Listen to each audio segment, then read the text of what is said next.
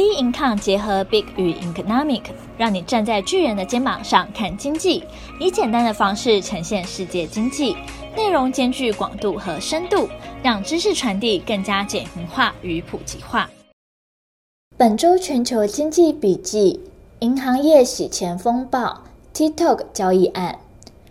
美国媒体 BuzzFeed 九月二十日公布调查报告，指出，在各大银行向美国财政部金融犯罪防治署申报的两千一百多份可疑活动报告中显示，在一九九零年至二零一七年间内，有超过两兆美元转账汇款被金融机构内部法务人员标示为潜在洗钱或其他可疑犯罪活动交易。这些资料由银行汇编向美向美国政府申报。但不向大众公开。被点名违规次数最多的前五大银行分别是汇丰、摩根大通、德意志、渣打以及纽约梅隆银行。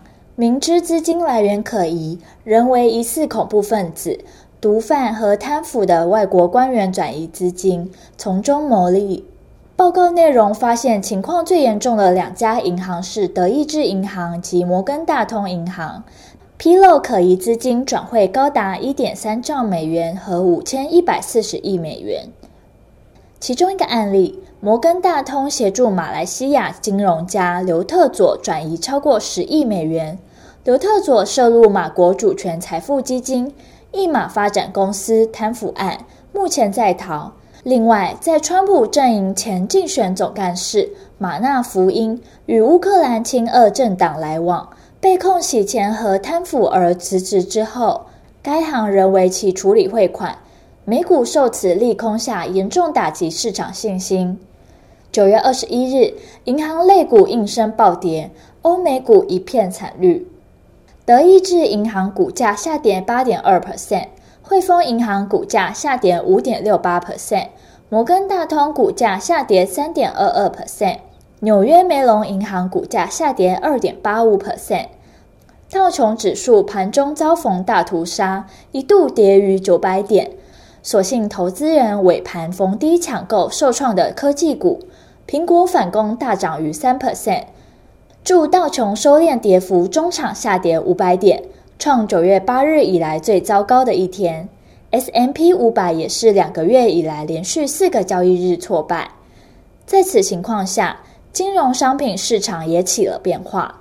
九月二十一日，黄金期货价格重挫近三 percent，投资者显然逃向美元，且全球风险上升，曝光欧洲又再次为新冠疫情防疫而启动封锁关闭策略。黄金收盘价跌破每盎司一千九百四十一点七八美元。当黄金无法在危险时期提供避险功能，反而是美元走高，将进一步构成商品市场压力，并让黄金下跌。同时，市场风险情绪恶化，带动国际油价走低。九月二十一日，原油期货价格 WTI 重挫四 percent 以上，因市场预期利比亚原油将很快重返市场，加上欧洲新冠病例增加，全球股市遭抛售，令人担忧。添增了负面情绪，还有热带风暴贝塔预计周一晚间靠近德州中部海岸和内陆。自八月下旬的 Laura 飓风到上周的 Sally 飓风，墨西哥湾地区仍努力与飓风灾后复苏。根据安全与环境执法局 BSEE 的数据，该地区的石油产能仍关闭了8.36%，天然气产能则关闭了5.98%。在美股、黄金和石油下跌，使美元指数重回九十三上方。另外，本周 TikTok 收购案又添变数。中国短影音分享软体 TikTok 为解决美国安全疑虑，准备接受美国企业甲骨文入股。对此收购案，美国政府正积极审查。但在九月二十日，北京字节跳动在微信公众号发文强调。TikTok Global 是字节跳动持股八十 percent 的子公司，不会失去 TikTok 的控制权。与甲骨文的交易不涉及占有 TikTok 的原始码。美国总统川普则回应：如果我们发现美企没有完全掌控权，我们就不会同意这项交易。北京字节跳动与川普的说法，似乎使得甲骨文与 TikTok 交易案又添变数。因此，未来是否能达成协议，仍要持续关注后续发展。